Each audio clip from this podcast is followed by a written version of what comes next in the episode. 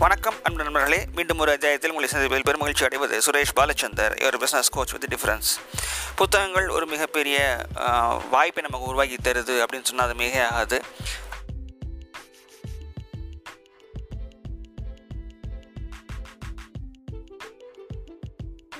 கேடுங்கிற இந்த platform so நம்ம சொல்கிறதுக்கு அவசியமே இல்லை. ஒரு ஒரு வாரமாக சொல்லிட்டு தான் இருக்கேன்.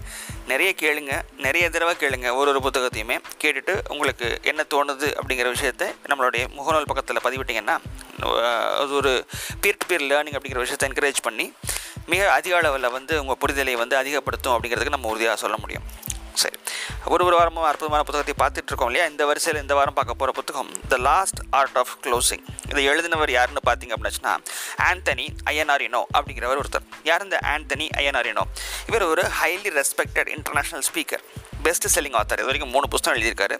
ஒரு ஆண்டர்பனர் ஒரு சேல்ஸ் ட்ரைனிங் ஆர்கனைசேஷன் வச்சு நடத்திட்டு இருக்காரு ஒரு சேல்ஸ் லீடராக இருக்கார். பி டு பின்னு சொல்லக்கூடிய பிஸ்னஸ் டு பிஸ்னஸ் அதாவது உங்களுடைய வியாபாரின் மூ வியாபாரத்தின் மூலமாக வேறொரு வியாபாரத்திற்கு உதவி பண்ணுறீங்க அப்படிங்கிற மாதிரியான பிடிபி பிஸ்னஸில் பயங்கரமான எக்ஸ்பீரியன்ஸ் உள்ள ஒரு ஆளாக இருக்கார்.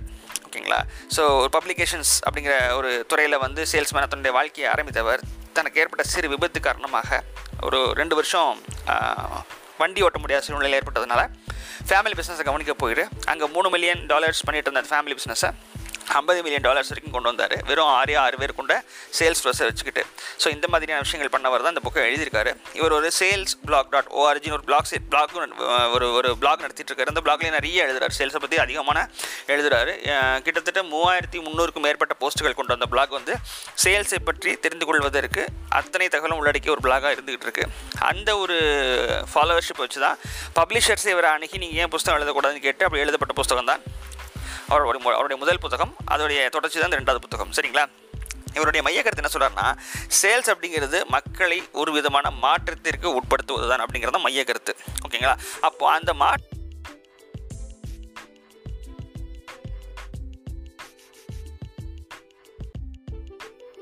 அப்படிங்கிறது நடந்துடும் அப்படிங்கிறது முக்கியமான விஷயம்.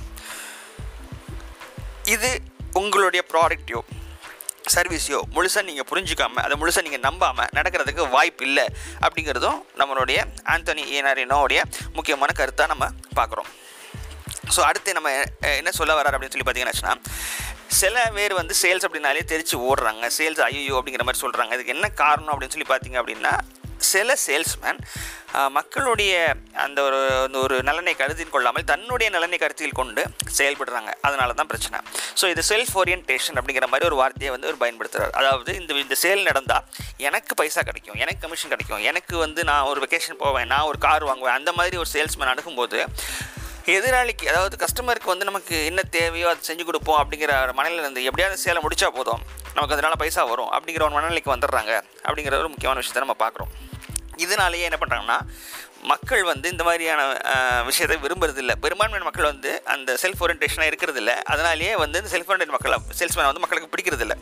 ஸோ இந்த இந்த காரணத்தினால சேல்ஸ்மேன் அப்படின்னால ஒரு பேட் இம்ப்ரெஷன் அப்படிங்கிறது கிரியேட் ஆயிடுச்சு அப்படிங்கிறது இவர் சொல்கிற ஒரு முக்கியமான கருத்தை நம்ம பார்க்குறோம். ஸோ முதல் முதல்ல என்ன சொல்கிறாருன்னா இப்போ ரெண்டு விதமான கருத்துக்கள் நிலவிட்டு ஓகேங்களா? நம்ம ஏற்கனவே இந்த ஒரு விஷயத்தை நம்ம வந்து போன வாரம் போட்ட இந்த புத்தகத்தில் பார்த்துருக்கோம். டு செல்லிசியம்ங்கிற புஸ்தகத்தில் Glengarry cleanse Glen Ross அப்படிங்கிற ஒரு ஒரு படம் ஆயிரத்தி தொள்ளாயிரத்தி தொண்ணூற்றி ரெண்டில் அந்த படம் வந்து ஆல்வேஸ் பி க்ளோசிங் அப்படிங்கிற ஒரு முக்கியமான வாசகத்தை வந்து அறிமுகப்படுத்துச்சு. ஒரு சேல்ஸ் ட்ரெயினராக வர்றவர் வந்து இன்சூரன்ஸ் விற்கக்கூடிய மூணு பேருக்கு ஒரு ட்ரைனிங் கொடுக்குறது அந்த அந்த காட்சி அமைப்பு இருக்கும். அவர் வந்து ஆல்வேஸ் பி க்ளோசிங் அப்படிங்கிறத ஏபிசி அப்படிங்கிற மாதிரி சொல்லியிருப்பார். க்ளோசிங் அப்படிங்கிறது ஒன்றுமே இல்லைங்க. எனக்கு வாங்குங்க வாங்குங்க அப்படின்னு சொல்லி புஷ் பண்ணுறோம் இல்லையா? அதுக்கு பேர் தான் க்ளோசிங் அப்படிங்கிறது. ஸோ இது நீங்கள் வந்து ஆல்வேஸ் பி க்ளோசிங் அப்படிங்கிறது ஒரு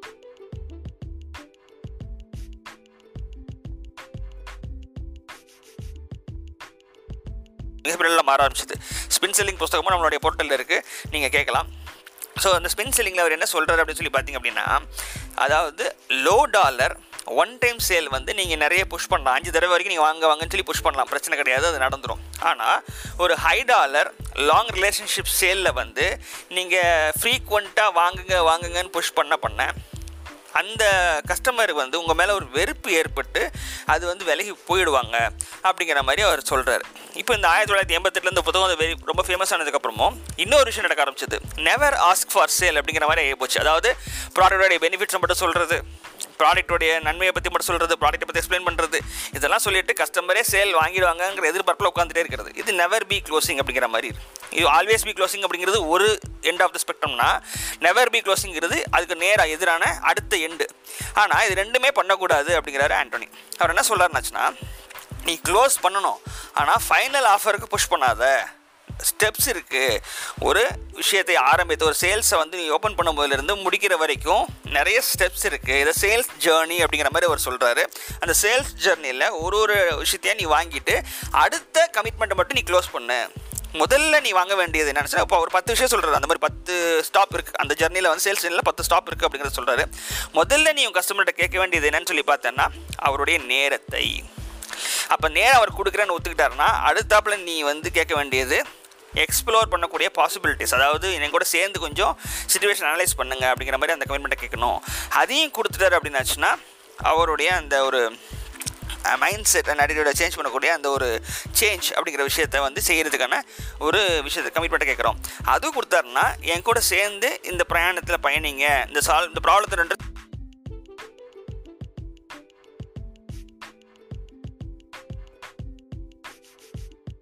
பின்னு சொல்கிறோம் இல்லையா? அதனால் அவர் மட்டுமே முடிவெடுக்கக்கூடிய அதிகாரியாக இருக்கும் வாய்ப்பு இல்லை அவருடைய இடத்துல இருக்கக்கூடிய மற்றவர்களும் வந்து அந்த அந்த நம்ம அந்த சொல்யூஷன் ப்ரெசென்ட் பண்ணும் பொழுது அதை ஒத்துக்கொள்ளும் விதமாக கன்சென்சஸ் அப்படிங்கிற விஷயத்தை பில்ட் பண்ணுறது அதாவது ஒருமித்த ஒருமித்த கருத்தை உருவாக்குதல் அப்படிங்கிறது தான் கன்சென்சஸ் அப்படிங்கிறது.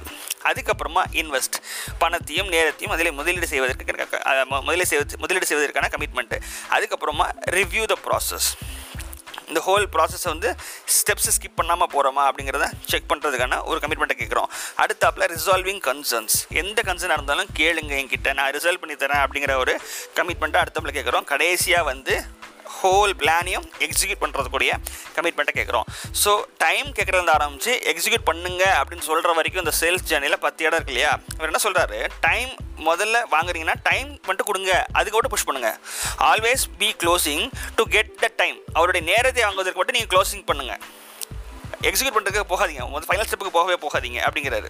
சரி டைம் கொடுத்துட்டாரா? அப்போ அடுத்தவளை நீங்கள் பண்ண வேண்டியது எக்ஸ்ப்ளோர் அப்படிங்கிறதுக்கு மட்டும் கேளுங்கள் அப்படிங்கிற மாதிரி ஒரு ஒரு ஸ்டெப்பை நீங்கள் எடுத்துகிட்டு போனீங்கன்னா நிச்சயமாக வந்து மிகப்பெரிய லெவலில் வந்து சேல்ஸில் வெற்றி கிடைக்கும் அப்படிங்கிறது தான் சொல்கிறார் ஸோ ஆல்வேஸ் பி க்ளோசிங் அப்படிங்கிறது பார்த்தீங்கன்னா புஷ்ஷியாக ஹார்ட் ஹார்ட் செல் பண்ணுறதுக்கு ட்ரை பண்ணுற மாதிரி இருக்கும். நெவர் பி க்ளோசிங் அப்படிங்கிறது பார்த்தீங்கன்னா ரொம்ப பேசிவான விஷயமா இருக்கும். ஸோ இது ரெண்டுமே பண்ணாதீங்க. ஒரு மிடில் பார்த்துருக்கு அந்த மிடில் பார்த்தா சொல்லியிருக்காரு.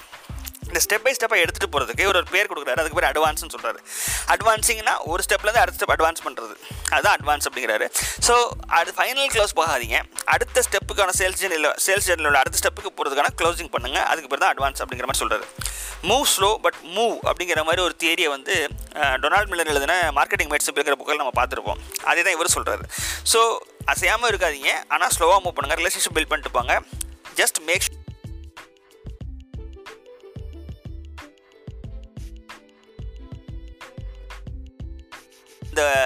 ஃபைனல் கமிட்மெண்ட்டுக்கு வந்து உடனடியாக புஷ் பண்ணாதீங்க. அப்படிங்கிறது தான் ஒரு முக்கியமான சொல்கிற ஒரு விஷயமா இருந்துகிட்டே இருக்குது ஸோ ஒரு சேல்ஸ் ஒரு சக்ஸஸ்ஃபுல் சேல்ஸ்மேன் எப்படி இருக்கணும்? ஓ எனக்கு இது இம்பார்ட்டன்ட் இந்த சேல் இம்பார்ட்டன்ட் அப்படிங்கிற சொல்லக்கூடாது. உங்களுக்கு இந்த விஷயம் இம்பார்ட்டன்ட் அப்படிங்கிற மாதிரி அவன் சொல்ல பழகணும் அப்படிங்கிறதான் ஃபைனலாக அவர் சொல்கிற விஷயம். ஓகேங்களா? அதாவது அடுத்த ஸ்டெப்புக்கு ஏன் நீங்கள் போகணும்? ஒய் இட் இஸ் இம்பார்ட்டன்ங்கிறதையும் அவன் எக்ஸ்பிளைன் பண்ணணும் அப்படிங்கிறத அடுத்தப்பல சொல்கிறாரு ஒரு சேல்ஸ்மேன் வந்து செல்ஃப்லெஸ்ஸாக இருக்கணும். கஸ்டமர் பற்றி மட்டுமே யோசிக்கணும் அப்படிங்கிறது வந்து கேட்கும்போது என்னடா எப்படி சொல்கிறீங்களே அப்படிங்கிற மாதிரி காமெடியை கூட நிறைய பேர் யோசிச்சிருக்காங்களாம் அந்த காலத்தில். ஆனால் கஸ்டமரை வந்து நம்ம முன்னாடி போடும் பொழுது நம்ம என்ன பண்ணுறோம் ஆட்டோமேட்டிக்கானா யாருமே கொடுக்க முடியாத ஒரு யுனைக் வேலையை நம்மளால் கஸ்டமருக்கு கொடுக்க முடியுது. எப்போ வந்து ஒரு ப்ராஸ்பெக்டை வந்து லெஜிட்டிமேட்டாக அவங்களுடைய நன்மையை நம்ம மனசில் வச்சுக்கிறோமோ அப்போ அதை அப்படியே வந்து கஸ்டமர்ஸும் ரெசிப்ரிகேட் பண்ணுறாங்க நம்ம சொன்னோம் இல்லையா கமிட்மெண்ட் பத்து கமிட்மெண்ட் கேட்கணும் சொன்னோம் இல்லையா அந்த கமிட்மெண்ட் கொடுக்குறதுல அவங்களுக்கு வந்து ரெஸ்ட்ரிக்ஷன் கம்மியாக இருக்குது சைக்காலஜிக்கலி அவங்களுக்கு வந்து ரெஸ்ட்ரிக்ஷன் கம்மியாக இருக்குது அப்படிங்கிற மாதிரி அவர் சொல்கிறார் ஓகேங்களா? ஸோ நம்ம என்கேஜ் பண்ணுறோம்னு வச்சுக்கோங்களேன் ப்ராஸ்பெக்டர்ஸ் கூட நம்ம வந்து அவங்களுடைய ரொம்ப இம்பார்ட்டண்ட்டான ஆனால் ஃபைனேட்டாக இருக்கக்கூடிய நான் ரினியூவபிள்ஸ் ரிசோர்ஸஸ்னால் டைமை பற்றி கேட்குறோம் டைம் கொடுத்தா தான் நம்ம என்கேஜ் பண்ண முடியும். ஓகேங்களா? டைம் கேட்குறோம் அப்போது அந்த டைம் அவர் கொடுத்துட்டாரு அப்படின்னாச்சுன்னா அந்த டைமை விட வேல்யூபிளான ஒரு விஷயத்தை நம்ம அவருக்கு திருப்பி கொடுக்கணும். இதுதான் ட்ரேடிங் வேல்யூ அப்படிங்கிற மாதிரி பண்ணுறாரு ஸோ ட்ரேடிங் வேல்யூ அப்படிங்கிறது வேறு ஒன்றுமே கிடையாது. ஒரு கமிட்மெண்ட் அவங்கள்ட்ட இருந்து கேட்கும் பொழுது அதற்கு பதிலாக ஒரு மிகப்பெரிய ஆஃபரை வேல்யூவை நம்ம கொடுக்க வேண்டும். அதுதான் வந்து ட்ரேடிங் வேல்யூ அப்படிங்கிறது. இது வந்து ஒரு ஒரு ஸ்டெப்லையுமே நீங்கள் செய்யலாம். அந்த சேல்ஸ் ஜெர்னில் ஒரு ஒரு ஸ்டெப் நீங்கள் செய்யணும் செய்யலாம் அப்படிங்கிறது முக்கியமான பாயிண்ட்டு ஸோ இது வந்து பார்த்தீங்கன்னா உங்களுடைய ரெஸ்பான்சிபிலிட்டியாக எடுத்துருக்கணும். உங்கள் இப்போ நீங்கள் உதாரணத்துக்கு நீங்கள் வேக பேசுனீங்க அப்படின்னாச்சுன்னா உங்கள் ப்ராஸ்பெக்ட் வந்து அசம்ஷன்ஸ்குள்ளே போக வாய்ப்புகள் நிறையவே இருக்குது ஸோ அவர் அசியூம் பண்ணுறாருன்னா அதுக்கு ஒரே காரணம் என்ன? சேல்ஸ் பர்சன் கரெக்டாக எதுவும் சொல்லாமல் வேகாக தான் சொல்லியிருக்கு.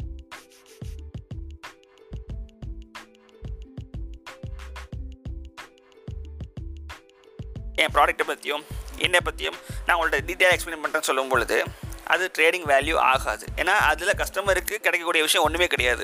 அதற்கு பதிலாக சார் உங்கள் இண்டஸ்ட்ரியை பாதிக்கிற ஒரு நாலு முக்கியமான விஷயத்தை பற்றி ஒரு ஒரு மணி நேரம் பேசலாமா சார் எப்போ நான் பேசும்போது என்ன நடக்கும்னு சொல்லி பார்த்தீங்கன்னாச்சுன்னா வரக்கூடிய காலங்களில் நீங்கள் சில முடிவுகளை எடுக்கும் பொழுது உங்களுக்கு மிக மிக உதவிகரமாக இருக்கும்.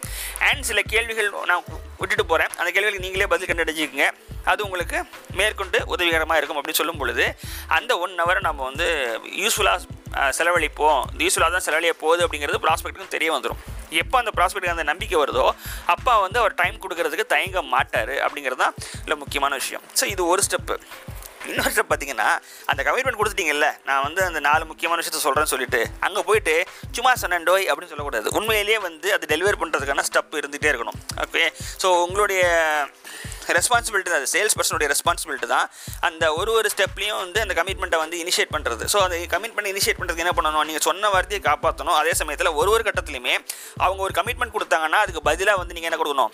ஒரு நல்ல வேல்யூவை கொடுத்துட்டே வரணும். அப்படி பண்ணும் பொழுது தான் அவங்களுடைய அடுத்த கமிட்மெண்ட் எடுத்துக்கலாமா வேண்டாமா அப்படிங்கிற டிசிஷன் மேக்கிங் ப்ராசஸை நீங்கள் ஈஸியாக பண்ணி கொடுக்குறீங்க அப்படிங்கிற அர்த்தத்தில் நம்ம புரிஞ்சுக்க முடியும் அப்படிங்கிறது தான் முக்கியமான பாயிண்ட்டு ஓகேங்களா? ஸோ அது என்ன சொன்ன மாதிரி ப்ரிப்பேர்டாக போங்க. ஒரு வேல்யூ கொடுக்குறேன்னு சொன்னீங்கன்னா அந்த வேல்யூ கொடுக்கணும். சும்மா போயிட்டு சார் உங்களை மீட் பண்ணுற வழி தெரியல. சும்மா அவ்வளோலாம் கிடச்சி விட்டங்கிற மாதிரிலாம் சொன்னீங்கன்னா போச்சு. உங்களுடைய அந்த எண்டு சேல் அப்படிங்கிறது நடக்கவே நடக்காது. ஓகேங்களா? ஸோ உங்களுடைய கம்பெட்டன்சி அப்படிங்கிறத நீங்கள் வந்து டெவலப் பண்ணி தான் ஆகணும். அந்த கம்பெட்டன்சிலேருந்து தான் வந்துகிட்டே இருக்குது ஸோ உங்களுடைய ப்ராஸ்பெக்ட் அப்படிங்கிறது வந்து உங்களை நம்பினாருன்னு நினச்சினா அந்த நம்பிக்கையை காப்பாற்ற காப்பாற்றுற மாதிரியான காம்படன்ஸையும் டெவலப் பண்ணிகிட்டே இருக்கணும் அப்படிங்கிறது தான். ஸோ ஒரு சேல்ஸ் பர்சன் அப்படிங்கிறது வந்து ட்ரஸ்டட் அட்வைஸராக இருக்கணும். சரிங்களா? ஸோ ட்ரஸ்ட் அண்ட் அட்வைஸ்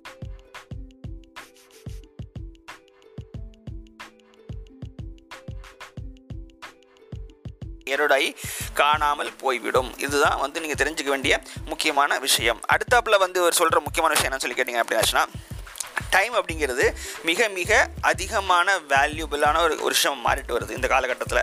சில பேர் வந்து டைம் இஸ் ஈக்குவல் டு மணின்னு சொல்லுவாங்க. ஆனால் பல பேருக்கு time is more valuable than money அப்படிங்கிற மாதிரி இருக்குது ஸோ நம்ம கொடுக்கக்கூடிய ஒரு டீலால் அல்ல அவங்க அவங்களுடைய கம்பெனிக்கும் அவங்களுடைய வந்து விஷயத்தை அவங்க பிடிபி சேல்ஸ்னை பற்றி பேசுகிறாரு இவர். இவர் என்ன சொல்கிறாருன்னா நம்ம அவங்க கொடுக்கக்கூடிய ஒரு டீலால் அவங்களுடைய கம்பெனிக்கு வந்து பல கோடிகள் லாபம் வந்தாலோ அல்லது சில கோடிகள் அவங்களால வந்து சேமிக்க முடிஞ்சாலோ கூட நம்ம வந்து சொல்கிற விஷயத்தை அவங்க கேட்கறதுக்கு வந்து ரொம்ப கஷ்டம். நம்ம வந்து சார் நான் சொல்கிறத கொஞ்சம் கேளுங்க சார். நான் கே சொல்கிறது கேட்டிங்கன்னா உங்களுக்கு மிகப்பெரிய அளவில் வந்து லாபம் சம்பாதித்து கொடுக்க முடியும். அல்லது பெருமளவில் பணத்தை மிச்சம் பண்ணி கொடுக்க முடியும் சொன்னால் கூட அந்த அப்பாயின்மெண்ட் கிடைக்கிறது இருக்கு இல்லையா? அது மிக மிக கஷ்டம் சேல்ஸ் பிஸ்னஸில் அப்படிங்கிறத சொல்கிறார் சொல்கிறாரு ஸோ இவர் என்ன பண்ணணும் அப்படின்னாச்சுன்னா அந்த மாதிரி ஒரு கஷ்டமான விஷயத்துக்கு நீங்கள் இமெயிலை நம்பிட்டு இருந்தீங்கன்னா வேலைக்கே ஆகுது. ஃபோனை வச்சு தான் பேசணும்.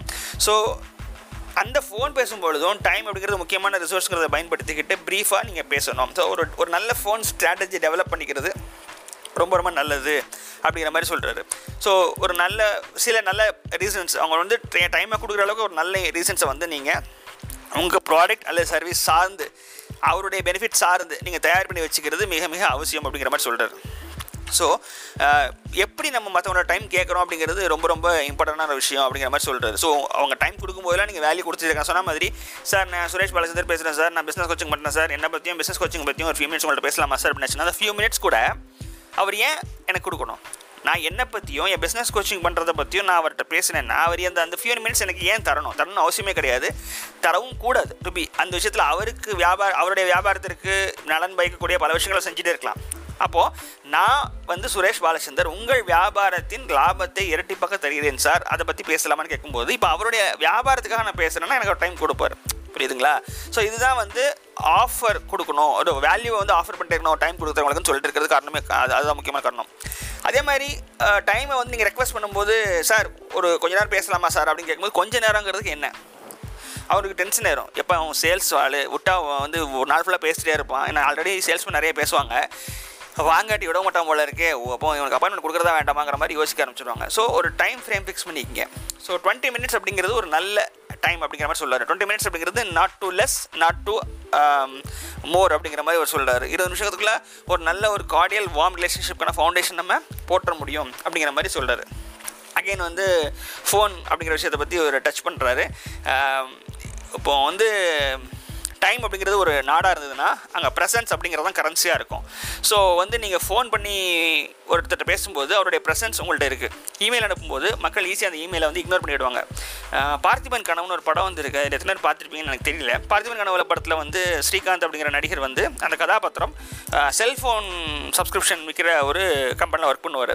அப்போ அவர் ஆல்ரெடி பேஜர் நாங்கள் சப்ஸ்கிரிப்ஷன் சப்ஸ்கிரிப்ஷன் வச்சிருக்கோமே. நாங்கள் ஏன் செல்ஃபோனுக்கு மாறணும் அப்படின்னு சொல்லி அந்த ஒரு இன்னொரு கம்பெனியோடைய முதலாளி கேட்கும் பொழுது அதுக்கு ஸ்ரீகாந்த் பதில் சொல்லுவார். என்ன சொல்லுவார்னாச்சுன்னா சார் நீங்கள் பேஜர் அனுப்புறீங்க அந்த மெசேஜை அவங்க பார்த்துட்டு பார்த்துட்டு பார்க்காம கூட இருந்துடலாம். அல்லது பார்க்காம பார்த்துட்டு பார்க்கலன்னு சொல்லலாம். அல்லது உண்மையிலே பார்க்காம போயிடலாம். ஆனால் ஃபோன் பண்ணும் பொழுது நீங்கள் சொல்லக்கூடிய ஃபோனை நீங்கள் நீங்கள் பண்ணக்கூடிய ஃபோனை எடுத்தே தீரணும் இல்லையா? அப்போ உங்களுக்கு கீழே வேலை பார்க்குற எம்ப்ளாயிஸ் அப்படிங்கிறவங்க என்ன செய்யணும் அப்படிங்கிறத நீங்கள் தானே சார் முடிவு பண்ணணும். உங்கள்கிட்ட பேசணும் அவங்கள்ட்ட அவங்க அவங்கள்ட்ட எப்போ பேசணும் எப்போ பேசக்கூடாது நீங்கள் தானே சார் முடிவு பண்ணணும். என்ன சொல்லணும் என்ன சொல்லக்கூடாது நீங்கள் தானே சார் முடிவு பண்ணணும். உங்கள் எம்ப்ளாயிஸ்க்கு அந்த முடிவு போகக்கூடாது சார் இப்போ இருக்கிற பேஜுங்கிற ஆப்ஷனில் உங்களால் அது பண்ண முடியாது. அதனால் நீங்கள் என்ன பண்ணுங்கள் செல்ஃபோனுக்கு மாறிடுங்கன்னு சொல்லி கேட்பார் ஸோ இதுதான் ஃபோனுக்கும் வந்து ஆண்டனி சொல்கிறாரு நீங்கள் இமெயில் பண்ணிங்கன்னா அது அவங்க ஈஸியாக நெக்லெக்ட் பண்ணிட முடியும். அது ஒரு பர்சனல் டெஸ்ட் பர்சனல் டச்சே கிடைக்காது. பட் நீங்கள் எனக்கு என்ன பண்ண முடியும்? ஃபோன் பண்ணி பேசும்போது நிச்சயமாக அவரை நீங்கள் பண்ண முடியும். So initial first point of contact பண்ணும்போது நீங்கள் ஃபோன் பண்ணி பேசிட்டு அதுக்கப்புறம் என்ன பண்ணுங்க அப்படின்னாச்சுன்னா ஃபாலோ அப் வேணால் நீங்கள் இமெயிலை யூஸ் பண்ணிக்கோங்க. அப்படிங்கிற ஒரு முக்கியமான விஷயத்தை பற்றி சொல்றார். ஸோ இது வந்து கமிட்மெண்ட் ஆஃப் டைம் முதல்ல வாங்கியாச்சு டைம் ஆச்சு. அடுத்து பார்த்தீங்கன்னா எக்ஸ்ப்ளோரு சேஞ்ச் அண்ட் கொலாபரேட் இது பண்ணுறதுக்கு என்ன பண்ணாச்சுன்னா முழுக்க முழுக்க வந்து சேல்ஸ்மேனுடைய தகுதியும் திறனையும் பற்றி பேசுகிறாரு நீங்கள் வந்து எந்த அளவுக்கு வந்து பிஸ்னஸ் அக்யூமெண்டோட இருக்கீங்க? எந்த அளவுக்கு வந்து சுச்சுவேஷனல் நாலேஜோடு இருக்கீங்க? சுச்சுவேஷனல் நாலேஜ் இப்போ உதாரணத்துக்கு வந்து என்ன நடக்குதுன்னு பார்த்தீங்கன்னா பள்ளிக்கூடம் முடிச்சதுக்கப்புறமா காலேஜ் முடிச்சதுக்கப்புறம் புக்ஸே படிக்கக்கூடாது அப்படிங்கிற மாதிரி ஒரு முடிவு வந்துடுறாங்க. வேலை கிடைச்சதுக்கப்புறமா அந்த வேலையில் என்னெல்லாம் தெரிஞ்சுக்கணும் அப்படிங்கிறத பற்றி கவலையே கிடையாது. வேலை கிடைக்கிற வரைக்கும் அந்த வேலையை பற்றி நிறைய தெரிஞ்சுப்பாங்க. ஆனால் வேலை கிடச்சிருச்சுன்னா அதுக்கப்புறம் அதுக்கு மேலே தெரிஞ்சு அதுக்கு மேலே என்ன தெரிஞ்சுக்கணுங்கிற மாதிரி ஒரு மனநிலைக்கு வந்துடுறாங்க. இதுதான் சிக்கல் அப்படிங்கிறாரு நம்ம வாழ்ந்துகிட்டு இருக்கிற உலகமானது பார்த்தீங்க அப்படின்னாச்சுன்னா பல மாற்றங்களை வந்து குறுகிய காலத்தில் சந்திச்சுட்டே வருது. அப்போது நம்ம வேலையை ஆரம்பிச்சுட்டு அந்த வேலையை தொடர்ந்துட்டு இருக்கும் பொழுது ஏகப்பட்ட மாற்றங்கள் வருதுங்கிறத புரிஞ்சுக்கிட்டு நம்மளை சுற்றி என்ன நடக்குது அப்படிங்கிற விஷயத்தை தெரிஞ்சுக்கிறது தான் சுச்சுவேஷனல் நாலேஜ் அண்ட் இது எப்படி என்னுடைய பிஸ்னஸை வந்து பாதிக்கும் அல்லது அஃபெக்ட் பண்ணும் அல்லது எந்த மாதிரியான மாற்றங்களை கொண்டு வரும் அப்படின்னு யோசிக்கிறது பிஸ்னஸ் அக்யூமெண்ட் இது ரெண்டுமே வந்து ஒரு சேல்ஸ்மேனுக்கு மிக மிக முக்கியமான விஷயம் அப்படிங்கிறாரு. ஸோ ஒரு சேல்ஸ்மேன் முதல்ல ஹீ ஹேஸ் டு சேஞ்ச் அப்படின்னு சொல்லி சொல்றாரு. Always be learning always be equipping அப்படிங்கிற புக் ரீட் பண்ணுங்க கோர்ஸ் அட்டன் பண்ணுங்க. ஸோ இதெல்லாம் பண்ணும்பொழுது நீங்கள் வந்து ஒரு சேஞ்ச் பண்ண முடியும். நீங்கள் சேஞ்ச் ஆனால் மட்டும்தான் மற்றவங்களை நீங்கள் சேஞ்ச் பண்ண முடியும் அப்படிங்கிற மாதிரி ஒரு ப்ராமிஸை கொடுத்து கொலாபரேட் பண்ண முடியும் அப்படிங்கிற மாதிரி விஷயம் சொல்கிறாரு ஸோ இப்போ என்னென்னா இப்போ ரெண்டு வகையாக பிரிச்சுக்கலாம். ஒரு சேல்ஸ்மேன் முதல்ல தன்னுடைய கடமை என்ன பண்ணணும்னு ஆச்சுன்னா உண்மையிலேயே தன்னை இம்ப்ரூவ் பண்ணிக்கணும்.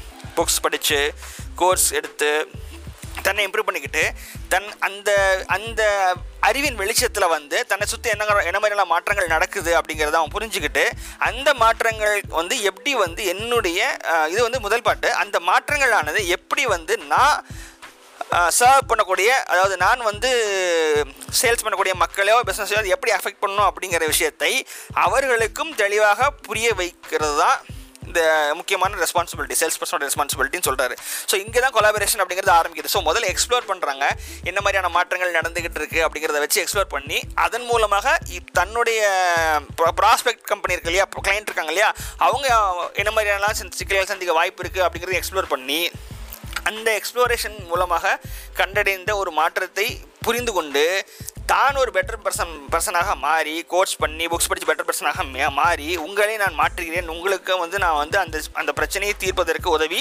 கம்பெனியை நான் வேறு மாதிரி சேஞ்ச் பண்ணுறேங்கிற மாதிரி ஒரு ப்ராமிஸ் பண்ணி கொலாபரேட் பண்ணுறது தான் இந்த மூணு விஷயமும். So explore change and collaborate இப்போ நாலு ஸ்டெப் பார்த்துட்டோம். நாலு கமிட்மெண்ட் பார்த்துட்டோம். முதல்ல டைம் பார்த்துட்டோம். அடுத்து எக்ஸ்ப்ளோர்னா என்னென்னு பார்த்துட்டோம். அடுத்து சேஞ்ச் பார்த்துட்டோம். அடுத்து கொலாபரேஷன் எடுத்துட்டோம் அப்படின்னு பார்த்துட்டோம். அடுத்து கன்சென்சஸ் கன்சென்சஸ் அப்படிங்கிறது என்னன்னு சொல்லி பார்த்தீங்க அப்படின்னாச்சுன்னா ஒரு முடிவு எடுக்கும் பொழுது ஒரு குறிப்பாக பி டு பியில் வந்து அவங்களே வந்து எல்லா முடிவும் எடுத்துருவாங்களா அப்படின்னாச்சுன்னா கிடையாது. எடுக்கவும் முடியாது. ஓகேங்களா? அப்போ அதுக்கு நிறைய இடைநிலைகள் இருக்கும். நிறைய பேர் வந்து கலந்து ஆலோசிக்க வேண்டியது இருக்கும். ஒருத்தர் வந்து நீங்கள் ஒரு அஞ்சு பேரை வந்து கலந்து ஆலோசித்தா முடிவு பண்ண வேண்டியதில்ல. ஒருத்தரை வந்து நீங்கள் கலந்து ஆலோசிக்காமல் போனால் கூட அவர் வந்து என்னையை எப்படி நீங்கள் இந்த டெசிஷன் மேக்கிங்கில் வந்து சேர்க்காமல் விடலாம் சொல்லிட்டு அவர் அந்த ப்ராஜெக்ட்டுக்கு அப்போஸ் பண்ணக்கூடிய நிலைமை கண்டிப்பாக ஏற்பட வாய்ப்பு இருக்குது ஸோ முதல்ல நீங்கள் தெரிஞ்சுக்க வேண்டியது என்னன்னு சொல்லி பார்த்தீங்கன்னா இந்த ஹோல் ப்ராஜெக்ட் வந்து யாரெல்லாம் இன்வால்வ் இன்வால்வ் ஆயிருக்காங்க? இவருடைய பாஷை சொல்லணும்னா ஆண்டனியோட பாஷை சொல்லணும்னா யாரெல்லாம் ஸ்டேக் ஹோல்டர்ஸாக இருக்காங்க? அந்த ஸ்டேக் ஹோல்டர்ஸ் எல்லாருக்குமே வந்து இந்த மாற்றத்தை பற்றின விஷயங்கள் போய் சேர்ந்துருக்கிறதா? அதாவது நீங்கள் எக்ஸ்ப்ளோர் பண்ணியிருக்கீங்க இல்லையா? அந்த வெளி மாற்றங்கள் எப்படி நடக்குது? அது எப்படி வந்து உங்களுடைய ப்ராஸ்பெக்டிவ் கிளைண்ட்டுடைய கம்பெனியை வந்து எப்படி அஃபெக்ட் பண்ணுதுங்கிற மாதிரி எக்ஸ்ப்ளோர் பண்ணியிருக்கீங்க இல்லையா? அப்போது அந்த மாதிரி எக்ஸ்ப்ளோர் பண்ணும்போது என்ன மாதிரியான சேஞ்சஸ் ஏற்படுது? என்ன மாதிரியான விஷயங்கள் நடக்குது அப்படிங்கிற விஷயத்தை அந்த டீமில் உள்ள அத்தனை பேருக்கும் நீங்கள் போய் எக்ஸ்பிளைன் பண்ணியிருக்கீங்களா அப்படிங்கிறது ரொம்ப முக்கியமான கேள்வி. யாராவது ஒருத்தர் கூட நீங்கள் விட்டுருந்தா கூட அந்த ஒருத்தர் வந்து என்னை நீங்கள் எப்படி கணக்கில் எடுத்துக்காமல் போகலாம்னு சொல்லிட்டு அந்த ஹோல் ப்ராஜெக்டே ஸ்டால் பண்ணக்கூடிய அளவுக்கு அவர் பவர் இருந்துகிட்டு தான் இருந்துகிட்டே இருக்கும். ஸோ நீங்கள் என்ன பண்ணுறீங்க அப்படின்னாச்சுன்னா ஒரு ஒருத்தரையும் பார்த்து ஆன்போர்ட் பண்ணி அவங்களுடைய சப்போர்ட்டை கேதர் பண்ண வேண்டியது யாருடைய வேலை? அந்த சேல்ஸ் பர்சனுடைய வேலை. ஸோ இப்போ என்ன பண்ண முடியும்னாச்சுன்னா இப்போ அஞ்சு பேர் இருக்காங்க அப்படிங்கும்போது இவர் என்ன சொல்கிறாருன்னா முதல்ல ஒருத்தரை போய் அணுகி எக்ஸ்பிளைன் பண்ணி அவர் உங்கள் டீம் மெம்பர் ஆக்கி அவருக்கு ஒரு ஓனர் சென்ஸ் ஆஃப் ஓனர்ஷிப்பை கொடுத்துருங்க. இந்த ப்ராசஸில் நீங்களும் ஒரு பங்குதாரர் இருப்போம். இப்போ நம்ம ரெண்டு பேரும் சேர்ந்து பாக்கி உள்ள நாலு பேர் அப்ரோச் பண்ணுவோம் அப்படிங்கிற மாதிரி போங்க. அடுத்து நீங்கள் ரெண்டும் சேர்ந்து மூணாவது ஆளை கன்வின்ஸ் பண்ணி இப்போ நம்ம மூணு பேர் ஒரு டீம் நம்ம எப்படியாவது இந்த இந்த மாற்றத்தை வந்து கம்பெனி கொண்டு வரணும். அதற்கு பாக்கி உள்ள மூணு பேரை ஒத்துக்க வைக்கணும் வாங்கன்னு சொல்லி அப்படி போக சொல்கிறார் அப்படி போய் ஒரு ஒரு விஷயத்துக்காக சொல்லும் பொழுது ஒரு சென்ஸ் ஆஃப் ஓனர்ஷிப்பை அந்த ஒரு டீமுக்கே கொடுக்கும் பொழுது அந்த அவங்க டீமில் உள்ள ஒரு மெம்பருக்கே கொடுக்கும் பொழுது அந்த கன்சென்சஸ் அப்படிங்கிறது அதாவது ஒத்துழைப்பு தன்மைன்னு சொல்லாத அதை வந்து கண்டிப்பாக வந்து கிடச்சிரும் நமக்கு. அது அந்த மாதிரி பண்ணும்பொழுது மட்டும்தான் ப்ராஜெக்ட் வந்து டீரெயில் ஆகாமல் இருக்கும் அப்படிங்கிறத விஷயத்தை பற்றி பேசுகிறாரு ஸோ கன்சென்சஸ் எடுத்ததுக்கு அப்புறமா நம்ம பண்ண வேண்டிய விஷயம் என்னன்னு சொல்லி பார்த்தீங்கன்னா இன்வெஸ்ட் ஸோ சேல் கேட்கணும் அப்படிங்கிறதுல இங்கே எப்படி கேட்கணும் அப்படிங்கிற விஷயத்த வந்து ரொம்ப தெளிவாகவே சொல்கிறார் அதாவது இந்த மாற்றங்கள் இன்எவிட்டபிளி உங்களுக்கு ஒரு டிஸ்டர்பன்ஸை கொண்டு வர போகுது உங்களுடைய டிசிஷன் மேக்கிங் ப்ராசஸில் ஒரு தடுமாற்றத்தை கொண்டு வர போகிறது அப்போது இந்த விஷயத்தை நீங்கள் தொடர்ந்து நல்லபடியாக செய்ய வேண்டும் என்றால் குழப்பம் இல்லாமல் போக வேண்டும் என்றால் எங்கள்கிட்ட அதுக்கான சொல்யூஷன் இருக்குது அந்த சொல்யூஷன் நீங்கள் வாங்கிக்கிங்க அப்படின்னு சொல்கிறது மட்டும் சேல்ஸ் கிடையாது. அதை வாங்காவிட்டால் நிலைமை இன்னும் மோசமாக போய்விட வாய்ப்பு இருக்குது அப்படிங்கிறத ரொம்ப சட்டிலாக எடுத்து சொல்வதன் மூலமாக மட்டுமே சேல் நடக்கும். அப்படி தான் நீங்கள் வந்து அந்த இன்வெஸ்ட்மெண்ட் அப்படிங்கிற அந்த கமிட்மெண்ட்டை நீங்கள் வாங்க முடியும் அப்படிங்கிற விஷயத்தை ரொம்ப தெளிவாகவே சொல்கிறாரு அதாவது இதை வந்து நம்ம நீல்ரகம் எப்படி சொல்லியிருப்பாருன்னு பார்த்தீங்கன்னா இவர் சொன்ன விஷயத்தை நீல் எப்படி சொல்கிறாருன்னு பார்த்தீங்கன்னா அவர்கள் செலவு செய்யக்கூடிய பணத்தை விட நீங்கள் தீர்க்கும் பிரச்சனை பெரியது. அவர்களுக்கு தீ அவர்களுக்காக நீங்கள் தீர்க்கும் பிரச்சனை பெரியதுங்கிற எண்ணத்தை வந்து அந்த கம்பெனி மேனுக்கு நீங்கள் உருவாக்கி தரணும்.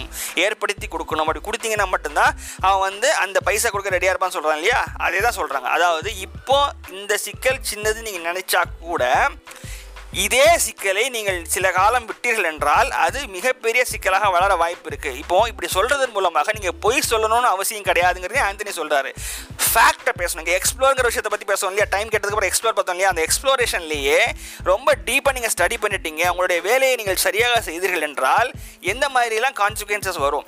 இந்த பிரச்சனையை இப்போ அட்ரஸ் பண்ணாட்டி என்ன மாதிரிலாம் கான்சிக்வன்சஸ் வரும் அப்படிங்கிறத உங்களுக்கு தெளிவாக நீங்கள் ஸ்டடி பண்ணி வச்சிருப்பீங்க. ஸோ அந்த ஸ்டடி பண்ணி வச்சிருக்கும் பொழுது அதை நீங்கள் ஈஸியாக ப்ரெசென்ட் பண்ண முடியும். அதை ப்ரெசென்ட் பண்ணும்போது என்ன நடக்குதுன்னு பார்த்தீங்கன்னா ஆட்டோமேட்டிக்காக இப்போ அவங்க செலவு செய்கிற அமௌண்ட் அப்படிங்கிறத முதல்ல அது செலவுன்னு பார்க்க மாட்டாங்க இன்வெஸ்ட்மெண்ட்னு பார்க்க ஆரம்பிச்சிருவாங்க. அந்த பிரச்சனையை தீர்ப்பதற்கான இன்வெஸ்ட்மெண்ட் அதன் மூலமாக அவங்களுக்கு வருமானம் அதிகமாகவும் அல்லது செலவு கம்மியாகுங்கிற மாதிரி அவங்க யோசிக்க ஆரம்பிச்சிருவாங்க. ரெண்டாவது இப்போ செலவுன்னு பார்த்தா கூட இப்போ பண்ணுற செலவு கம்மியான விஷயமாக தான் இருக்குது இன்னும் கொஞ்ச நாள் கழிச்சு பண்ணியாச்சுன்னா அந்த செலவு மிகப்பெரிய அளவுக்கு நம்ம பிரச்சனையில் மாட்டிப்போம் செலவாக நம்ம எழுத்து விட்டுரும் அப்படிங்கிற மாதிரி அவங்க ஃபீல் பண்ணுறதுக்கு வாய்ப்புகள் இருக்குது ஸோ அதை நம்ம வந்து ரொம்ப கேர்ஃபுல்லாக டீல் பண்ணிக்கணும் அப்படிங்கிறது தான் முக்கியமான விஷயமா. நம்ம கருத்தை சொல்லணும் அவங்களுக்கு. இந்த இந்த சிக்கல் இதுதான் ப்ராப்ளம் இந்த ப்ராப்ளத்தை இப்போ நீங்கள் அட்ரஸ் பண்ணீங்கன்னா இவ்வளோ செலவு தான் ஆகும் ப்ளஸ் உங்களுக்கு இவ்வளோ நன்மைகள் இருக்குது இதை நீங்கள் வளர விட்டிங்கன்னா சிக்கல் அப்படிங்கிற மாதிரி சேலை கமிட்மெண்ட்டை கேட்கும்போது இன்வெஸ்ட்மெண்ட்டுங்கிற விஷயத்தை கேட்கும் பொழுது மிக அதிக அளவில் கவனத்தில் எடுத்துக்கொள்ள வேண்டும் அப்படிங்கிறது தான் விஷயமா இருக்குது இப்போது அந்த ப்ராசஸ் அப்படிங்கிற விஷயம் இருக்குது பார்த்தீங்களா அது வந்து முழுக்க முழுக்க உங்களுடைய கண்ட்ரோலில் இருக்குது ரொம்ப ரொம்ப அவசியம் அப்படிங்கிற மாதிரி ஒரு முக்கியமான விஷயத்தை சொல்கிறார் ஓகேங்களா? அந்த ப்ராசஸ் அப்படிங்கிறது என்ன அப்படின்னு சொல்லி பார்த்தீங்க அப்படின்னா கம்யூனிகேஷன் சரிங்களா? கம்யூனிகேஷன் தான் எல்லாமே. கம்யூனிகேஷனை கண்ட்ரோல் பண்ண முடியாட்டி நம்ம நரேட்டிவ் கண்ட்ரோல் பண்ண முடியாட்டி உங்களால் உங்களால்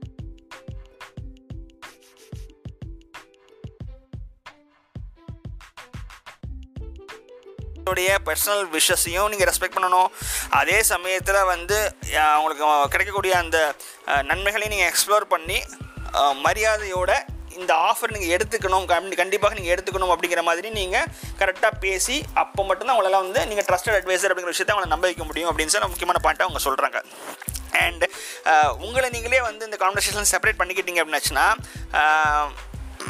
அந்த நம்ம நிறைய ஸ்டேக் ஹோல்டர்ஸ் இருக்காங்கன்னு பார்த்தோம் இல்லையா? அவங்க வந்து அவங்க அவங்க போயிட்டு ஒரு மாதிரி ஒரு குழப்பமான ஒரு கேட்டிக் என்வரன்மெண்ட் உருவாகக்கூடிய வாய்ப்பு நிறையவே இருக்குது அப்படிங்கிறது தான் முக்கியமான விஷயம். ஓகேங்களா? ஸோ ஒரு முக்கியமான ஒரு கேஸ் ஸ்டடியை வந்து ஆண்டனி இப்போ வந்து ஷேர் பண்ணுறாரு இந்த இந்த இடத்துல ஷேர் பண்ணுறாரு ஸோ ஒரு கன்சல்டிங் கம்பெனி வந்து ஆண்டனியை வந்து இன்வைட் பண்ணியிருக்காங்க. ஸோ அந்த சேல்ஸ் டீமில் போய் உட்காந்துட்டு சேல்ஸ் பைப்லைன் ரிப்போர்ட் வந்து பார்த்துட்டு இருக்காரு.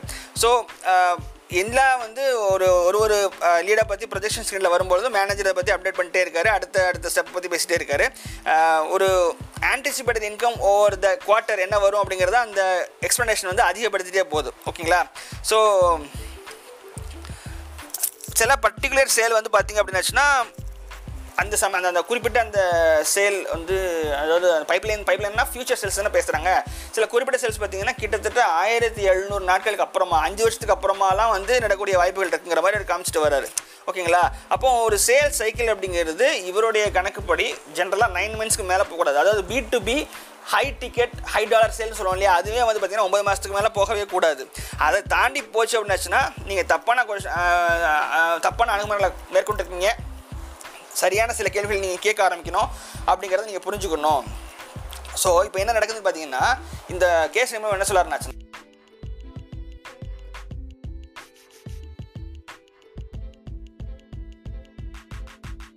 அரசை கண்ட்ரோல் பண்ணவில்லை அப்படிங்கிறது ரொம்ப தெளிவாகவே தெரிஞ்சு போச்சா? ஏன்னா அஞ்சு வருஷம் கழிச்சு ஆயிரத்தி ஐநூறு நாட்கள் கழிச்செல்லாம் வந்து ஒரு சேல் க்ளோஸ் ஆகுதுனாச்சுன்னா கண்டிப்பாக வந்து என்ன பண்ணுறாங்க அவங்க தன்னுடைய அந்த ஹோல் ப்ராசஸை வந்து கேலி கூத்து ஆக்கிட்டு இருக்காங்க அப்படிங்கிறது தான் அர்த்தமாகுது. சரிங்களா?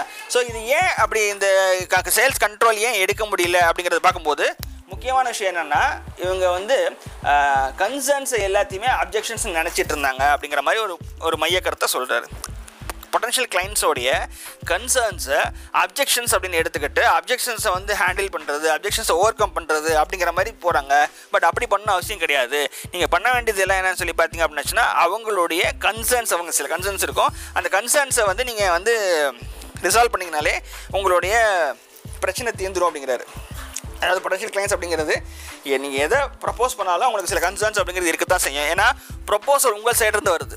உங்களுக்கு இருக்கக்கூடிய அந்த தெளிவானது அந்த ப்ராஜெக்டை பற்றி ஆகட்டும் அல்லது அந்த ஒரு முக்கியமான கான்செப்டை பற்றி ஆகட்டும் அவங்களுக்கு அந்த தெளிவு இருக்குமா அப்படின்னாச்சுன்னா இருக்கக்கூடிய வாய்ப்புகள் ரொம்ப ரொம்ப கம்மி.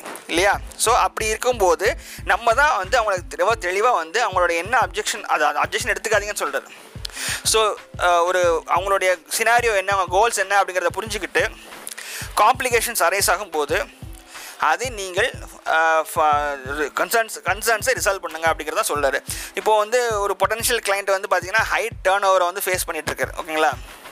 Many of the clients concern வந்து அப்ஜெக்ஷன்ஸ் வந்து என்ன சொல்கிறாங்க அப்படின்னாச்சுன்னா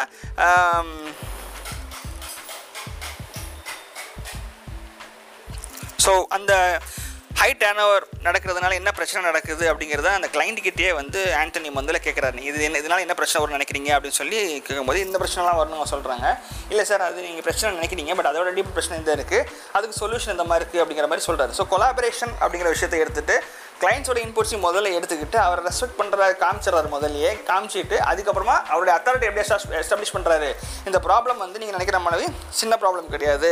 கொஞ்சம் வந்து இதோடைய வீரியம் அதிகமானது அல்லது ஆழம் அதிகமானது அப்படிங்கிறத எக்ஸ்பிளைன் பண்ணி அவர் சொல்கிறாரு இங்கே நீங்கள் முக்கியமாக புரிஞ்சிக்க வேண்டியது என்ன அப்படின்னாச்சுன்னா கன்சர்ன்ஸ் அப்படிங்கிறது ப்ராப்ளம்ஸோ அப்ஜெக்ஷன்ஸோ கிடையாது. அவங்க சில கேள்விகள் கேட்டாங்கன்னா இந்த சேலை விட்டு அவங்க வெளியே போக போகிறாங்க அப்படிங்கிற முடிவு நீங்கள் வந்துடாதீங்க. அப்படி வந்துட்டீங்கன்னா பதட்டப்பட்டுருவீங்க. பதட்டப்பட்டு செய்யக்கூடாத விஷயங்களை செய்ய ஆரம்பித்து விடுவீர்கள். செய்யக்கூடாத விஷயம்னா என்ன? கிளைண்ட்டுடைய ப்ரெஸ்பெக்டிவ் எடுத்துக்கிட்டு நீங்கள் என்ன பண்ணுவீங்க? உங்களுடைய அந்த பயத்தின் காரணமாக உங்களை பற்றி உங்கள் கம்பெனியை பற்றி அதிகமாக பேச வாய்ப்புகள் அதிகமாக இருக்கிறது. ஸோ ஒரு ஒரு கன்சர்ன் கேட்பாங்க. கன்சர்ன் அப்படிங்கிறது நீங்கள் நல்லா புரிஞ்சுங்க. எஸ் இது நடக்க தான் செய்யும் அப்படிங்கிறத புரிஞ்சுங்க. அதுக்கு முன்னாடி இன்னொரு வார்த்தையும் சொல்றாரு. சேல்ஸ் மேனாக இருந்தால் நீங்கள் முதல்ல பழ பழகிக்க வேண்டியது ரிஜெக்ஷன்ஸ்க்கு தான். நோ அப்படிங்கிற வார்த்தையை வந்து நீங்கள் ரொம்ப எதிர்பார்க்கணும். ஏன்னா நீங்கள் வந்து ஹியூமன் டெண்டன்சி அது ஓகேங்களா? இப்போ கம்ஃபர்ட் ஜோன்லேயே இருந்துக்கிட்டு இருக்கோம். இதே மாதிரி எந்த சிக்கலும் இல்லை. எனக்கு வயிற்றுக்கு சோறு கிடைக்கிது தலைக்கு மேலே ஒரு கூரை கிடை கூரை இருக்குன்னா இந்த நிலைமை மாறணும்னு எந்த ஹியூமனும் நினைக்க மாட்டான். அதுதான் வந்து ஹியூமன் சைக்காலஜி இதை வந்து இவரும் சொல்கிறாரு பல சேல்ஸ் மேன் சேல்ஸ் குருவும் சொல்லியிருக்காங்க. ஸோ இவர் ஆண்டனியும் சொல்கிறாரு அப்படி இருக்கும் பொழுது நீங்கள் புதுசாக அப்படி இருக்கிற சூழ்நிலையில் ஒரு விஷயத்தை நீங்கள் ஆஃபர் பண்ணீங்க ஒரு ப்ரொபோசல் கொடுத்தீங்கன்னா உங்களுக்கு முதலில் வரக்கூடிய ஆன்சர் நோ அப்படிங்கிற மாதிரி தான் இருந்துகிட்டு இருக்குமே தவிர அது வந்து எஸ் அப்படிங்கிற மாதிரி வராது. நீங்கள் அதை எதிர்பார்க்கவும் எதிர்பார்க்காதீங்க. பட் ஃபர்தராக நீங்கள் வந்து ப்ரோ பண்ணும் பொழுது உங்களுடைய அந்த கம்பெட்டன்சி இருந்ததுன்னா ஃபர்தராக வந்து நீங்கள் சரியான முறையில் கேள்விகள் கேட்க தெரிஞ்ச ஆளாக இருந்தீங்கன்னா அந்த நோவை வந்து எஸ்ஸாக மாற்றக்கூடிய கெப்பாசிட்டி உங்களுக்கு இருக்குது அப்படிங்கிறாரு. இப்போ இந்த கேஸ் ஸ்டடியில் வந்து அதான் சொல்கிறார் நான் அதுதான் அவர் ப்ரூவ் பண்ணுறார் அந்த கம்பெனி முதலாளி ஒவ்வொரு டேர்ன் ஓவர் அதிகமான டேர்ன் ஓவரை பற்றி வருத்தப்படும் பொழுது அதாவது அந்த அந்த அது எப்படி சிக்கலாக இருக்குன்னு அவங்கள்ட்ட கேட்டு அவங்க புரிதலை புரிஞ்சுக்கிட்டு அவங்க புரிதல் எந்த லெவலில் இருக்குன்னு தெரிஞ்சுக்கிட்டு அவரே அவங்கள விட எனக்கு புரிதல் அதிகமாக இருக்குது அப்படிங்கிறத அவங்களுக்கு உணர்த்திட்டார். ஸோ இப்போ வந்து என்ன பண்ணுவாங்க அப்படின்னாச்சுன்னா அவங்க வந்து கேள்விகள் கேட்க தான் செய்வாங்க. பட் இப்போ ஒரு நம்பிக்கையோட கேட்பாங்க. இவர் வந்து இந்த கேள்விக்கு நிச்சயமாக நமக்கு பதில் கொடுப்பாருங்கிற நம்பிக்கையோட கேட்க ஆரம்பிப்பாங்க. அதுக்கு முன்னாடி கேள்வி கேட்டது எப்படி கேட்பாங்கன்னாச்சுன்னா இந்த கேள்விக்கு அவருக்கு பதில் இருக்குமா? அப்படிங்கிற சந்தேகத்துலேருந்து கேட்க ஆரம்பிச்சவங்க ஐயா நமக்கு பதில் கிடைக்க போகுது அப்படிங்கிற ஒரு இடத்துலேருந்து கேட்க ஆரம்பிச்சிருவாங்க. எப்போ இந்த ஒரு ஷிஃப்ட் நடக்குதோ உங்கள் கஸ்டமர்ஸ் கிட்ட எப்போ இப்படி ஒரு ஷிஃப்ட் நடக்குதோ அப்போவே வந்து பார்த்திங்கன்னா உங்களுடைய சேல் வந்து வெற்றியை நோக்கி போகுது அப்படிங்கிறத நம்ம முடிவு பண்ணிக்கலாம் அப்படிங்கிறதான் பாயிண்ட்டு ஸோ இங்கேருந்து நேராக வந்து எக்ஸிக்யூஷன் தான். ஸோ இதுதான் வந்து முக்கியமாக நீங்கள் தெரிஞ்சுக்க வேண்டிய விஷயம். ஸோ அடுத்தாப்பில் அவர் என்ன சொல்கிறாரு அப்படின்னு சொல்லி பார்த்தீங்க அப்படின்னாச்சுன்னா ரிலேஷன்ஷிப் ஓகே ரிலேஷன்ஷிப் வந்து நீங்கள் எவ்வளோ தூரம் மெயின்டைன் பண்ணுறீங்க இந்த ஹோல் கஸ்டமர் ஜேர்னி அந்த சேல்ஸ் ஜர்னி நீங்கள் எடுத்துகிட்டு போகிறதுக்கு வந்து பார்த்தீங்க அப்படின்னாச்சுன்னா உங்களுக்கு ரொம்ப ரொம்ப முக்கியமாக தேவைப்படுறது என்ன அப்படின்னு சொல்லிங்கன்னா ரிலேஷன்ஷிப் தான். அந்த ரிலேஷன்ஷிப் நீங்கள் எவ்வளோ தூரம் மெயின்டைன் பண்ணுறீங்க அப்படிங்கிறது தான். ஸோ பில்ட் த ரிலேஷன்ஷிப் அப்படிங்கிறாரு. பில்ட் ரிலேஷன்ஷிப் அப்படிங்கிறது பில்ட் பண்ணணும் அப்படிங்கிறாரு. அப்போ பில்டிங்னா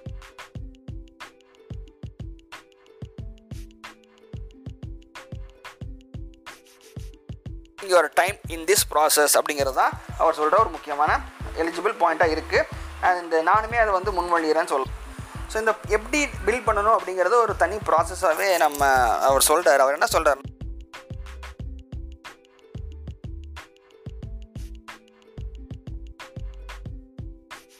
புரிஞ்சுக்கிட்டீங்க அப்படிங்கிறத கஸ்டமருக்கு புரிய வச்சிட்டீங்க அப்படின்னா நிச்சயமாக அவங்க உங்களை நம்ப ஆரம்பிச்சிருவாங்க ட்ரஸ்ட் பண்ண ஆரம்பிச்சிருவாங்க அப்படிங்கிறது தான் முக்கியமான பாயிண்ட்டு ஸோ கஸ்டமருடைய பெர்ஸ்பெக்டிவில் ஒரு பிரச்சனை நீங்கள் அணுகணும். கிளைண்ட்ஸோடைய நீட்ஸ் எப்படி இருக்குன்னு தெரிஞ்சுக்கிட்டு அந்த கிளைண்ட்ஸோட நீடை சாட்டிஸ்ஃபை பண்ணுற சாட்டிஸ்ஃபை பண்ணுற மாதிரி உங்களுடைய சொல்யூஷன்ஸை நீங்கள் அமைச்சிக்கிட்டிங்கன்னா நிச்சயமாக வந்து அவங்க நம்ப ஆரம்பிச்சிருவாங்க அப்படிங்கிறது தான் மிகப்பெரிய விஷயம். அப்படி அப்படி அவங்க நம்ப ஆரம்பிக்கும் போது என்ன பண்ணுறாங்கன்னா உங்களை ட்ரஸ்டட் அட்வைஸர் அவங்க ஏற்றுக்கிறாங்க நீங்கள் வந்து சொல்லி நீங்கள் நீங்கள் கொடுக்குற அட்வைஸ் நல்லா இருக்கும். அந்த அட்வைஸ் நல்லா இருக்கிறதுனால அவங்க லைஃப் மேம்படும். அதனால் அவங்க நம்புறாங்க. ஸோ இதுதான் ட்ரஸ்டட் அட்வைஸருடைய ஒரு சுருக்கமான விஷயம் நம்ம புரிஞ்சுக்க முடியும். ஓகேங்களா? ஸோ இந்த மாதிரி ரிலேஷன்ஷிப் நம்ம எஸ்டாப்ளிஷ் பண்ணுறது அவசியம். ஏன்னா இந்த ரிலேஷன்ஷிப் என்ன பண்ணும் அப்படின்னு சொல்லி பார்த்தீங்க அப்படின்னாச்சுன்னா நமக்கு ட்ரீம் கிளைண்ட்ஸ்னு சொல்லுவோம் இல்லையா? லாங் லாஸ்டிங்கான ப்ராஸ்பரஸ் பார்ட்னர்ஷிப் கொடுக்கக்கூடிய கொலாபரேட்டிவாக இருக்கக்கூடிய ஒரு கிளைண்ட்டை வந்து அறிமுகப்படுத்தி வைக்கும். ஸோ இந்த மாதிரி ட்ரீம் கிளைண்ட்டை வந்து நீங்கள் ஒர்க் um, பண்ணும்பொழுது நீங்கள் வந்து என்ன சொல்கிறீங்களோ நீங்கள் என்ன செய்கிறீங்களோ அது அவங்களுடைய அவங்களோட ப்ராடக்ட் இந்த ப்ராடக்ட் அவங்களுக்கு எவ்வளோ முக்கியமோ அதே அளவுக்கு நீங்களும் முக்கியத்துவம் பெற்றுடுவீங்க. இப்போ வந்து பார்த்தீங்கன்னா நீங்கள் உங்கள் ப்ராடக்ட்டுக்கே சேல்ஸ்மேனாக இருந்தீங்கன்னா அது வேறு. இப்போ சில சேல்ஸ்மென்ஸ் இருப்பாங்க. உதாரணத்துக்கு ஆப்பிள் ஷோரூம் சேல்ஸ்மேனாக இருக்கலாம் அல்லது வேறு ஏதாவது ஷோரூம் சேல்ஸ்மேனாக இருக்கலாம். இப்போ அவங்க வந்து ப்ராடக்ட் விற்கிறாங்க இல்லையா? இப்போ அந்த கஸ்டமர் அப்படிங்கிற ஒரு கஸ்டமர் வந்து அந்த ப்ராடக்ட் டெஃபினட்டோட அந்த ஷோரூம்குள்ளே வந்தால் கூட அந்த சேல்ஸ்மேன் வந்து ஒரு ட்ரஸ்டட் அட்வைஸராக வந்து தன்னை எஸ்டாப்ளிஷ் பண்ணிட்டான்னு வச்சுக்கோங்களேன். இப்போ லாக்மி அப்படிங்கிற ப்ராடக்ட்டை விற்கிற அந்த கடையில் வந்து லாக்மி வேணாங்க. நான் சொல்கிறத கொஞ்சம் கேளுங்க. நீங்கள் வந்து வேறு வாங்குங்கன்னு சொல்லும்போது அவங்க தாராளமாக எடுத்துக்கவும் தயங்க மாட்டாங்க. இல்லை அந்த லாக்மிங்கிற பிராண்டுக்கு அவங்க லாயல் கஸ்டமராகவே இருந்திருந்தால் கூட அந்த சேல்ஸ் பர்சன் குறிப்பிட்ட சேல்ஸ் பர்சன் வந்து இந்த மாதிரி ஒரு ரிலேஷன்ஷிப் எஸ்டாப்ளிஷ் பண்ணிட்டாரு அப்படிங்கிற பட்சத்தில் அவருடைய செய்கை அவருடைய சொல் அப்படிங்கிறது மதிப்பு அதிகமாக இருக்கும் அப்படிங்கிறது தான் என்னுடைய முக்கியமான பாயிண்ட் இங்கே ஒரு கேஸ் ஸ்டடியும் சொல்கிறாரு ஆந்தனியோடைய ஃப்ரெண்டு வந்து இன்சூரன்ஸ் பிஸ்னஸில் இருந்துட்டு இருக்காரு. அந்த இன்சூரன்ஸ் பிஸ்னஸில் வந்து என்ன மாதிரியான மாற்றங்கள் நடக்குது அப்படிங்கிறத அப்போ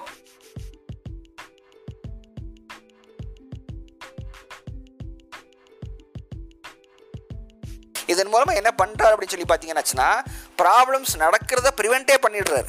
சரிங்களா? இப்போ ப்ராப்ளம் அவன் நடக்கிறத ப்ரிவெண்ட் பண்ணுற ஒரு ஆள் வந்து ட்ரஸ்டட் அட்வைஸராக அவங்க ஏற்றுக்கிட்டாங்கன்னா ப்ராப்ளம் வரும்போது அவர் அவங்க யார்கிட்ட போங்க நினைக்கிறீங்க? கண்டிப்பாக அந்த அவள்கிட்ட தான் வருவாங்க. ஸோ அவர் வந்து தன்னோட இன்சூரன்ஸ் பிஸ்னஸில் மிகப்பெரிய சக்ஸஸ்ஃபுல்லாக ஆனதுக்கு ஒரே காரணம் என்னென்னாச்சுன்னா கஸ்டமர் பெர்ஸ்பெக்டிவில் அவங்களுடைய நீட்ஸ் என்னங்கிறத புரிஞ்சு வச்சுக்கிட்டது முதல்ல. அடுத்தாப்புல அவங்க ப்ராப்ளத்தை ரொம்ப டீப் அண்டர்ஸ்டாண்ட் பண்ணி நான் உங்கள் ப்ராப்ளத்தை புரிந்து வைத்திருக்கிறேன் அப்படிங்கிறத செயல் மூலமாக காட்டுறது. இங்கே ஒரு என்ன செயல் மூலமாக காமிச்சாரு? இந்த அவங்களுக்கு வந்து இன்சூரன்ஸ் இண்டஸ்ட்ரீஸ் வந்து அதிகமாக சேஞ்ச் ஆகிட்டே வருது. நார்ம்ஸ் அண்ட் கண்டிஷன்ஸ் சேஞ்ச் ஆகிட்டே வருது. அது எப்படி ஃபாலோ பண்ணுறதுன்னு தெரியல அப்படிங்கிறது உங்கள் பிரச்சனை. ஸோ அதை நான் புரிஞ்சு வச்சுருக்கேன். உங்களுக்கு இந்த பிரச்சனை இருக்குங்கிறத புரிஞ்சு வச்சுருக்கேன் அப்படிங்கிற மாதிரி அவர் என்ன செய்கிறாரு எப்போல்லாம் சேஞ்சஸ் வருதோ அப்போல்லாம் ஒரு இமெயில் ஒரு பெரிய இமெயில் ட்ராஃப்ட் பண்ணி ரொம்ப சிம்பிள் டேர்ம்ஸில் இவ்வளோ தான் நடக்குது. இதுதான் நடக்குது. தெரிஞ்சுக்கங்க அப்படிங்கிற மாதிரி அனுப்பிடுறாரு ஸோ இந்த செய்கையானது அவரை வந்து ஒரு ட்ரஸ்டட் அட்வைசர் அப்படிங்கிற நிலைமைக்கு போட்டுருதா? ஸோ அதுதான் வந்து பார்த்திங்கன்னா ரிலேஷன்ஷிப் பில்டிங் அப்படிங்கிற ஒரு முக்கியமான விஷயத்தை நமக்கு கற்றுக் கொடுக்குது அப்படின்னு சொல்லி சொல்லலாம். அடுத்த அப்புறம் பார்த்தீங்க அப்படின்னாச்சுன்னா ஃபெயிலியர்ஸ் கமிட்மெண்ட் ஆஃப் ஃபெயிலியர்ஸ் அப்படிங்கிற மாதிரி ஒரு விஷயத்தை பற்றி அவர் பேசுகிறாரு இந்த கவர்னோட ஃபெயிலியர்ஸ் அப்படிங்கிற விஷயத்தை தான் நான் சொன்னேன் இல்லையா? ரிஜெக்ஷன்ஸை வந்து ஏற்றுக்க பழகணும்னு சொல்லி ஆந்தனி சோலார் சொன்னேன் இல்லையா? அதற்கு கொஞ்சம் அருகில் வரக்கூடிய வர வரக்கூடிய ஒரு விஷயமாக இது நம்ம பார்க்குறோம். ஸோ இங்கே அவர் சொல்கிறது ரொம்ப ரொம்ப வித்தியாசமான விஷயம். அதாவது நம்ம அந்த ten steps of sales journey பார்த்தோம் இல்லையா? அந்த ஸ்டெப்ஸ் எல்லாத்தையும் நீங்கள் ஒழுங்காக பண்ணிட்டு வந்தீங்க அப்படின்னாச்சுன்னா தைரியமாக நீங்கள் சேல்ஸ் கேளுங்க. சார் ஓகே இந்த சேல்ஸ் எனக்கு கொடுத்துருங்க அப்படி தானே இப்போ எல்லா எல்லா சந்தேகம்லாம் தீர்த்து வச்சுட்டேன். இந்த கமிட்மெண்ட் வாங்கிட்டேன். எல்லாத்தையும் நீ சரின்னு சொல்லிட்டீங்க. Okay shall we go ahead with sale அப்படிங்கிற மாதிரி ஓப்பனாகவே கேட்டுருங்க அப்படிங்கிறாரு. மோஸ்ட் ப்ராபப்ளி ஆன்சர் அப்படிங்கிறது எஸ் அப்படிங்கிற மாதிரி தான் இருக்கும். ஆனால் சில சமயம் நோ அப்படிங்கிற விஷயம் வரக்கூடிய வாய்ப்புகளும் இருக்குது அதை நீங்கள் புறந்தள்ளக்கூடாதுங்கிறதையும் வார்ன் பண்ணிவிட்டு பட் நோ அப்படிங்கிறது எண்ட் ஆஃப் த வேர்ல்ட் கிடையாது. இப்போ நம்மக்கிட்ட ஒரு ஃப்ரேம் ஒர்க் இருக்கா? நீங்கள் என்ன பண்ணுறீங்க அப்படின்னாச்சுன்னா ஜஸ்ட் அந்த ஃப்ரேம் ஒர்க்கு பின்னாடி போய் எந்த இடத்துல தப்பு பண்ணோங்கிறது நீங்கள் பார்த்தீங்கன்னா போதும். ஏதாவது ஒரு கமிட்மெண்ட்டை வந்து நீங்கள் வாங்காமல் விட்டுருப்பீங்க அல்லது அந்த கமிட்மெண்ட்டை வந்து வாங்கிட்டோம் நீங்கள் நினச்சிருப்பீங்க ஆனால் அவங்க கொடுத்துருக்க மாட்டாங்க. அந்த மாதிரியான சுச்சுவேஷன்ஸ் ஏதாவது இருக்காங்கிறத நீங்கள் ஒரு தடவை ரிவ்யூ பண்ணி பார்த்துட்டீங்க அப்படின்னாச்சுன்னா அந்த இடத்துல இருந்து திருப்பி உங்களுடைய ப்ராசஸை ஸ்டார்ட் பண்ணி நீங்கள் எஸ் வாங்க முடியும் அப்படிங்கிறது தான் ஒரு முக்கியமான ஒரு விஷயம். விஷயமா இருந்துகிட்டே இருக்குது ஸோ நான் ஏற்கனவே சொன்ன மாதிரி நோ அப்படிங்கிற விஷயத்தை எஸ்ஸாக மாற்றுறது அப்படிங்கிறது அந்த சேல்ஸ் முன்னாடிய தனிப்பட்ட திறமையை பொறுத்து இருக்குது திறமை அப்படிங்கிறது என்ன? ஒரு ஐந்து விஷயத்த சொல்லலாம். ஒன்று அவருக்கு தன்னை பற்றியும் தன்னுடைய ப்ராடக்ட்டை பற்றியும் முழுதாக தெரிந்திருக்க ரெண்டாவது என்ன மாதிரியான சூழல் மாற்றங்கள் ஏற்பட்டிருக்கு அப்படிங்கிறது அவருக்கு நல்லாவே தெரிஞ்சிருக்கும். மூணு அந்த சூழல் மாற்றங்கள் தனக்கும் தன்னுடைய கஸ்டமருக்கும் எந்த விதமான பாதிப்புகளையும் மாற்றத்தையும் கொண்டு வருது அப்படிங்கிறது நல்லா தெரிஞ்சிருக்கும். நாலாவது என்னென்ன மாதிரி விஷயங்களை செய்தால் அந்த அந்த ஒரு சூழல் மாற்றமானது நம்ம வந்து நம்ம அட்வான்டேஜாக மாற்றிக்க முடியும் அப்படிங்கிற விஷயம் தெரிஞ்சிருக்கும். அஞ்சு அந்த விஷயத்தை அவருக்கு நல்ல விதமாக கம்யூனிகேட் பண்ண தெரிஞ்சிருக்கும். இந்த அஞ்சு விஷயம் அப்படிங்கிறதா நம்ம வந்து அந்த ஒரு பிஸ்னஸ் அக்கியமேன் சுச்சுவேஷன் அவேர்னஸ் உள்ள ஒரு சேல்ஸ்மேன் அப்படின்னு சொல்லி சொல்கிறான் அவருடைய தகுதி அண்ட் திறமைன்னு சொல்கிறது இந்த இடத்த தான். ஸோ ஒரு திறமையான சேல்ஸ்மேன் அப்படிங்கிறது அஞ்சு விஷயம் தெரிஞ்ச தெரிஞ்ச திறமையான சேல்ஸ்மேன் ஆனவர் நிச்சயமாக ஒரு நோவை எஸ்ஸாக மாற்றக்கூடிய அளவுக்கு தகுதி வாய்ந்தவர் திறன் வாய்ந்தவர் அப்படிங்கிறதுல நம்ம மறக்கவே வேண்டாம். ஸோ நோ அப்படிங்கிறது வந்து உங்களுக்கு கொடுக்கப்பட்ட தனிப்பட்ட நோ அல்ல. சப்ஜெக்டிவ் அதை எடுத்துக்காதீங்க. ப்ராசஸில் ஏதோ ஒரு இடத்துல ஏதோ ஒரு கமிட்மெண்ட்டை நம்ம வாங்க மிஸ் பண்ணிட்டோம். அதற்காக ஏற்படக்கூடிய ஒரு விஷயமா தான் நீங்கள் அதை பார்க்கணும் அப்படிங்கிறத அவர் சொல்கிறார் ஸோ இந்த கமிட்மெண்ட் ஆஃப் டிசிஷன் வரும்பொழுது முதல் விஷயம் என்னென்னா தைரியமாக சேல்ஸ் கேளுங்க. நீங்கள் அந்த எல்லா கமிட்மெண்ட்டையும் ஒரு ஒரு கட்டத்தில் முதல்ல டைம் கேட்குறீங்க அடுத்து எக்ஸ்ப்ளோர் பண்ணக்கூடிய கமிட்மெண்ட்டை கேட்குறீங்க அப்படி வரிசையாக பார்த்தோம் இல்லையா அந்த பத்து விஷயம். அதை நீங்கள் ஒழுங்காக பண்ணிட்டு வந்த பட்சத்தில் தைரியமாக எனக்கு சேல்ஸ் கொடுங்க சார் நம்ம அடுத்த கட்டத்துக்கு போகலாம் நீங்கள் செக் கொடுங்க சார் நீங்கள் கேட்டுடலாம். அப்படி கேட்க வந்து நீங்கள் தயங்கினீங்க அப்படின்னாச்சுன்னா அந்த கமிட்மெண்ட் கமிட்மெண்ட்டை நீங்களே வந்து சரியாக புரிஞ்சுக்கலாம் தான் அர்த்தமாகுது அப்படிங்கிறது சொல்கிறது சரி இந்த அந்த ப்ராசஸ்லாம் ஒர்க் பண்ணிட்டு இருக்கும்போது அவங்க சேல் நோட் சொல்லிட்டாங்கன்னா ஏதோ ஒரு கட்டத்தில் ஒரு கமிட்மெண்ட்டை வந்து நம்ம வாங்காமல் விட்டுட்டோம். அல்லது வாங்கிட்டு அதை நினச்சிட்டு இருந்தோம் அவங்க கொடுக்கல. ஸோ அந்த தான் விஷயமா இருக்கும். நீங்கள் அது அங்கேருந்து திருப்பி நீங்கள் ஆரம்பிச்சிங்கன்னா உங்களுடைய ப்ராசஸ் வந்து ஸ்மூத்தாகவே போயிடும். ஸோ நோவை கண்டு பயப்படாதீங்க. அது ஒரு பிரச்சனை அப்படின்னு நினச்சி அதை பார்க்காதீங்க அப்படிங்கிறது தான் இவருடைய அடுத்த முக்கியமான கருத்தாக இருக்கிறது. ஸோ அடுத்தப்பில் அவர் சொல்கிறது என்னென்னு பார்த்தீங்கன்னா இந்த நேச்சுரல் லாங்குவேஜ் யூஸ் பண்ணுங்க அப்படிங்கிற மாதிரி சொல்கிறார் சேல்ஸ் கண்டிப்பாக நீங்கள் வந்து கை கட்டிட்டு ஒரு வகை ஒரு வகையாக இந்த ஸ்கிரிப்டை பயன்படுத்தி பேசுவோம் இல்லையா? அந்த மாதிரி பேசுகிறதெல்லாம் சரிதான். பட் அதை விட உங்களுக்கு எது பலன் தரும் அப்படின்னு சொல்லி பார்த்தீங்க அப்படின்னாச்சுன்னா ஹானஸ்ட்டாக டைரெக்டாக பேசி கொலாபரேஷன் என்கரேஜ் பண்ணுற மாதிரி பேசுகிறது தான் ஒர்க் அவுட் ஆகும் அப்படிங்கிற மாதிரி ஒரு முக்கியமான விஷயத்த அவர் சொல்கிறாரு ஸோ உங்கள் ப்ராடக்ட் மேலேயும் உங்கள் மேலேயும் உங்களுக்கு எவ்வளோ நம்பிக்கை இருக்குது அது ரொம்ப ரொம்ப வைட்டலான ஒரு ரோலை ப்ளே பண்ணுது. நீங்கள் எவ்வளோ தூரம் நேச்சுரலாக பேச முடியும்? ஒரு சேல்ஸில் வந்து நேச்சுரலாக நீங்கள் பேச முடியும் அப்படிங்கிறது. ஸோ ஷார்ட்டாக சொல்லணும்னா இவர் என்ன சொல்கிறாருன்னா நீ பி எ குட் பர்சன் முதல்ல நீங்கள் ஒரு நல்ல ஆளாக இருங்க. நல்ல மனிதனாக இருங்கள். ஒரு இன்டெகிரிட்டியோடைய இருக்கிற ஒரு ஆளாக இருந்துட்டு கஸ்டமர் ஃபேஸ் பண்ணுற பிரச்சனை என்ன? அது உங்களால் எப்படி தீர்க்க முடியும் அப்படிங்கிறது ரொம்ப ஹானஸ்ட்டாக நீங்கள் டிஸ்பிளே பண்ணுங்கள் பேசுங்க அப்படிங்கிற மாதிரி சொல்கிறாரு இது ஷார்ட்கட்ஸே கிடையாது அப்படிங்கிற மாதிரி சொல்கிறாரு ஓகேங்களா ஸோ ஜஸ்ட் உங்களை பற்றி நல்லா தெரியணும் உங்கள் ப்ராடக்ட் பற்றி நல்லா தெரியணும் உங்கள் கஸ்டமர் பற்றி நல்லா தெரியணும் கஸ்டமருடைய ப்ராப்ளம் பற்றி நல்லா தெரியணும். இந்த நாலு நல்லா தெரிஞ்சுக்கிட்டு ரொம்ப நேச்சுரல் லாங்குவேஜில் பேசுங்க. நேச்சுரல் லாங்குவேஜ்னா என்ன அப்படிங்கிறது வந்து ஸ்பீக் லைக் ஒரு மதர் அப்படிங்கிற மாதிரி சொல்கிறாரு அதுக்கு ஒரு கேஸ் ஸ்டடி சொல்கிறார் ரொம்ப இன்ட்ரெஸ்டிங்கான கேஸ் ஸ்டடி அது. இவர் வந்து இந்த சேல்ஸ் ட்ரைனிங் எடுக்கிறதுக்கு வந்து ஒரு குறிப்பிட்ட எம்பிஏ காலேஜுக்கு போயிருக்காரு. அப்போ வந்து ஒரு கேள்வி கேட்குறாரு இங்கே வந்து சேல்ஸ் பீப்பிளை பற்றி நீங்கள் என்னெல்லாம் நினைக்கிறீங்க அப்படின்னு சொல்லி கேட்கும்பொழுது எல்லாருமே வந்து செல்ஃபிஷ் ஆனவங்க.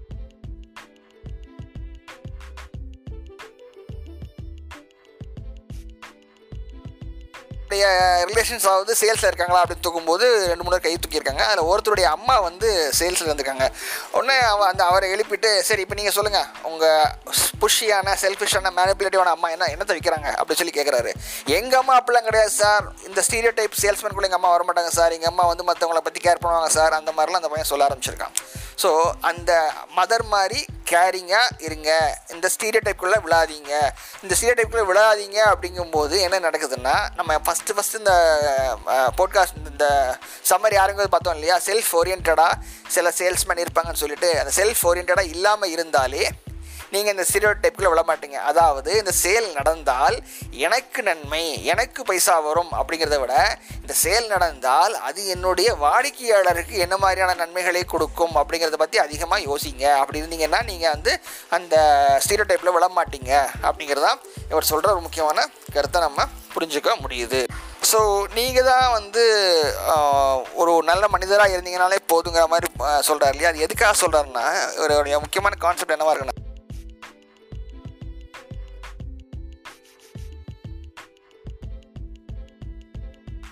அதெல்லாம் முக்கியம் தான் அதெல்லாம் இல்லைன்னு மறுக்கவே இல்லை. பட் இதுக்கிறதுல எது ரொம்ப முக்கியம் அப்படின்னு சொல்லி பார்த்தீங்கன்னாச்சுன்னா நீங்கள் உங்களை வந்து அவங்க எவ்வளோ தூரம் நம்புறாங்க அப்படிங்கிறது தான். ஸோ இந்த little book of the little red book of selling அப்படி கூட அந்த புக்கில் கூட சொல்லியிருப்பா இல்லையா? ஸோ அந்த நிறைய reasons twenty one reasons to trust to sell sales go through ஆகிற ரீசன்ஸில் நாலஞ்சு ரீசன்ஸ் என்ன வரும்? I like my salesman I trust my salesman அந்த மாதிரி வருது இல்லையா? ஸோ அதுதான் இங்கே இவர் சொல்கிறாரு ஸோ நல்ல மனிதனாக அப்ரண்ட்டாக டைரெக்டாக ஹானஸ்ட்டாக பேசி நீங்கள் சேல் பண்ணும் பொழுது உங்களை நீங்களே அற்புதமாக விற்று கொள்கிறீர்கள் அப்படிங்கிறது தான் விஷயம். இதில் ஒரு சின்ன விஷயம் இருக்குது. ஒரு சேல் நடந்தாச்சுன்னா உங்களுக்கு பாராட்டு கிடைக்குமோ கிடைக்காதோ அந்த சேல் ஏதாவது தப்பாக போச்சுன்னா நிச்சயமாக உங்களுக்கு தான் பிரச்சனை. உங்களை தான் அக்கௌண்டபுளாக பண்ணுவாங்க. ஸோ அந்த அளவுக்கு உங்களுடைய தாக்கம் அந்த செயலில் இருக்குது அப்படிங்கிறத காமிக்கிறதுக்காக அந்த விஷயத்தில் சொல்கிறாரு சரிங்களா? ஸோ எல்லாமே பேசிக்காக ஃபண்டமெண்டல் என்னென்னு பார்த்தீங்கன்னாச்சுன்னா எவ்வளோ வேல்யூ உங்கள் கிளைண்ட்டுக்கு நீங்கள் கொடுக்க முடியும். அண்ட் அந்த வேல்யூ அவங்க எவ்வளோ தூரம் ரியலைஸ் பண்ண வைக்க முடியும். எவ்வளவு தூரம் அவங்க கொடுக்கக்கூடிய பணமானது நீங்கள் அவர்களுக்கு கொடுக்கக்கூடிய விஷயத்தை விட சிறியது அப்படிங்கிறத அவங்க அவங்கள நினைக்க வைக்கிறீங்க அப்படிங்கிறது ரொம்ப முக்கியமான விஷயம். ஸோ உங்களுக்கு நீங்களே இன்டெகிரேட்டிங்காக இருந்துக்குங்க. ஸோ ஒரு சேல் ப ஒரு ஒரு சேல் பண்ணுறீங்க அப்படின்னாச்சுன்னா உங்கள் வேலை வந்து உங்கள் வேலை அப்போ தான் ஸ்டார்ட் ஆகுது அப்படிங்கிற மாதிரி நினச்சிக்கோங்க. உங்கள் கிளைண்ட்டை நீங்கள் ரீட்டைன் பண்ணணும். அந்த ஹோல் சேல்ஸ்க்கு அப்புறம் நடக்கிற சர்வீசஸ் பாட்டில் ரொம்ப முக்கியமான ஒரு பங்கு வகிக்கணும். அதுக்கப்புறமா எந்த ஒரு சிக்கல் வந்தாலும் அவங்க கூட நீங்கள் துணை நிற்கிறீங்களா அதுதான் வந்து என்ன சொல்லும் அப்படின்னு பார்த்தீங்கன்னா ஒரு லாங் லாஸ்டிங் ரிலேஷன்ஷிப்பை பில்ட் பண்ணி கொடுக்கும். சரிங்களா? ஒரு சேல் அப்படிங்கிறது பார்த்தீங்கன்னா அது ஒரு எப்படி சொல்கிறது ஆக்சிடெண்ட்டாக கூட இருக்கலாம். ஒரு சேல் ஒரே ஒரு சேல் நடந்ததுன்னா அது வந்து ஸ்ட்ராட்டஜின்னு ஒத்துக்கிடவே முடியாது. அது ஆக்சிடெண்ட்டாக கூட இருக்கலாம். பாசிபிலிட்டி லக்காக கூட இருக்கலாம். ஆனால் உங்களால் ஒரு சேலை வைத்து மறுசேலை செய்ய முடிந்தால் அதாவது அதே ஆள்கிட்டையோ அதே ஆள்கிட்ட வந்து வேற ஒரு பொருளையோ அல்லது அதே பொருளுக்கு அடுத்த பிள்ளைய வைக்க முடியுதுன்னு வச்சுக்கோங்களேன் அப்போ தான் உண்மையிலேயே நீங்கள் ஸ்ட்ராட்டஜி பண்ணி ரிலேஷன்ஷிப் பில்ட் பண்ணி சேல் பண்ணியிருக்கீங்க அப்படிங்கிறத நம்ம ஒத்துக்கொள்ள முடியும் அப்படிங்கிறாரு. ஸோ ஒன்ஸ்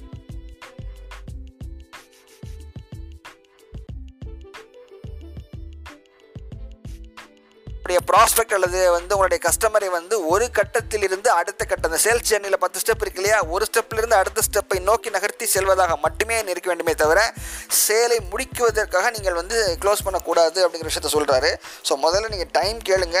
அடுத்தாப்புல வந்து எக்ஸ்ப்ளோர் பண்ணக்கூடிய அந்த பாசிபிலிட்டி இருக்கு கேளுங்க. அடுத்தாப்புல சேஞ்ச் பண்ணுறதுக்காக கேளுங்க. அடுத்துக்காப்புல கொலாபரேட் பண்ணுறதுக்கு கேளுங்க. அடுத்து கன்சென்சஸ் பில்ட் பண்ணுறதுக்கு கேளுங்க. அடுத்து இன்வெஸ்ட் பண்ணுறதுக்கு கேளுங்க. அடுத்து அந்த ப்ராசஸ் ரிவ்யூ பண்ணுறதுக்கு கேளுங்க. அப்புறம் கன்சர்ன்ஸை ரிசால்வ் பண்ணுறது கேளுங்க. அதுக்கப்புறமா அந்த ஹோல் ப்ராசஸை எக்ஸிக்யூட் பண்ணுறதுக்கு கேளுங்க.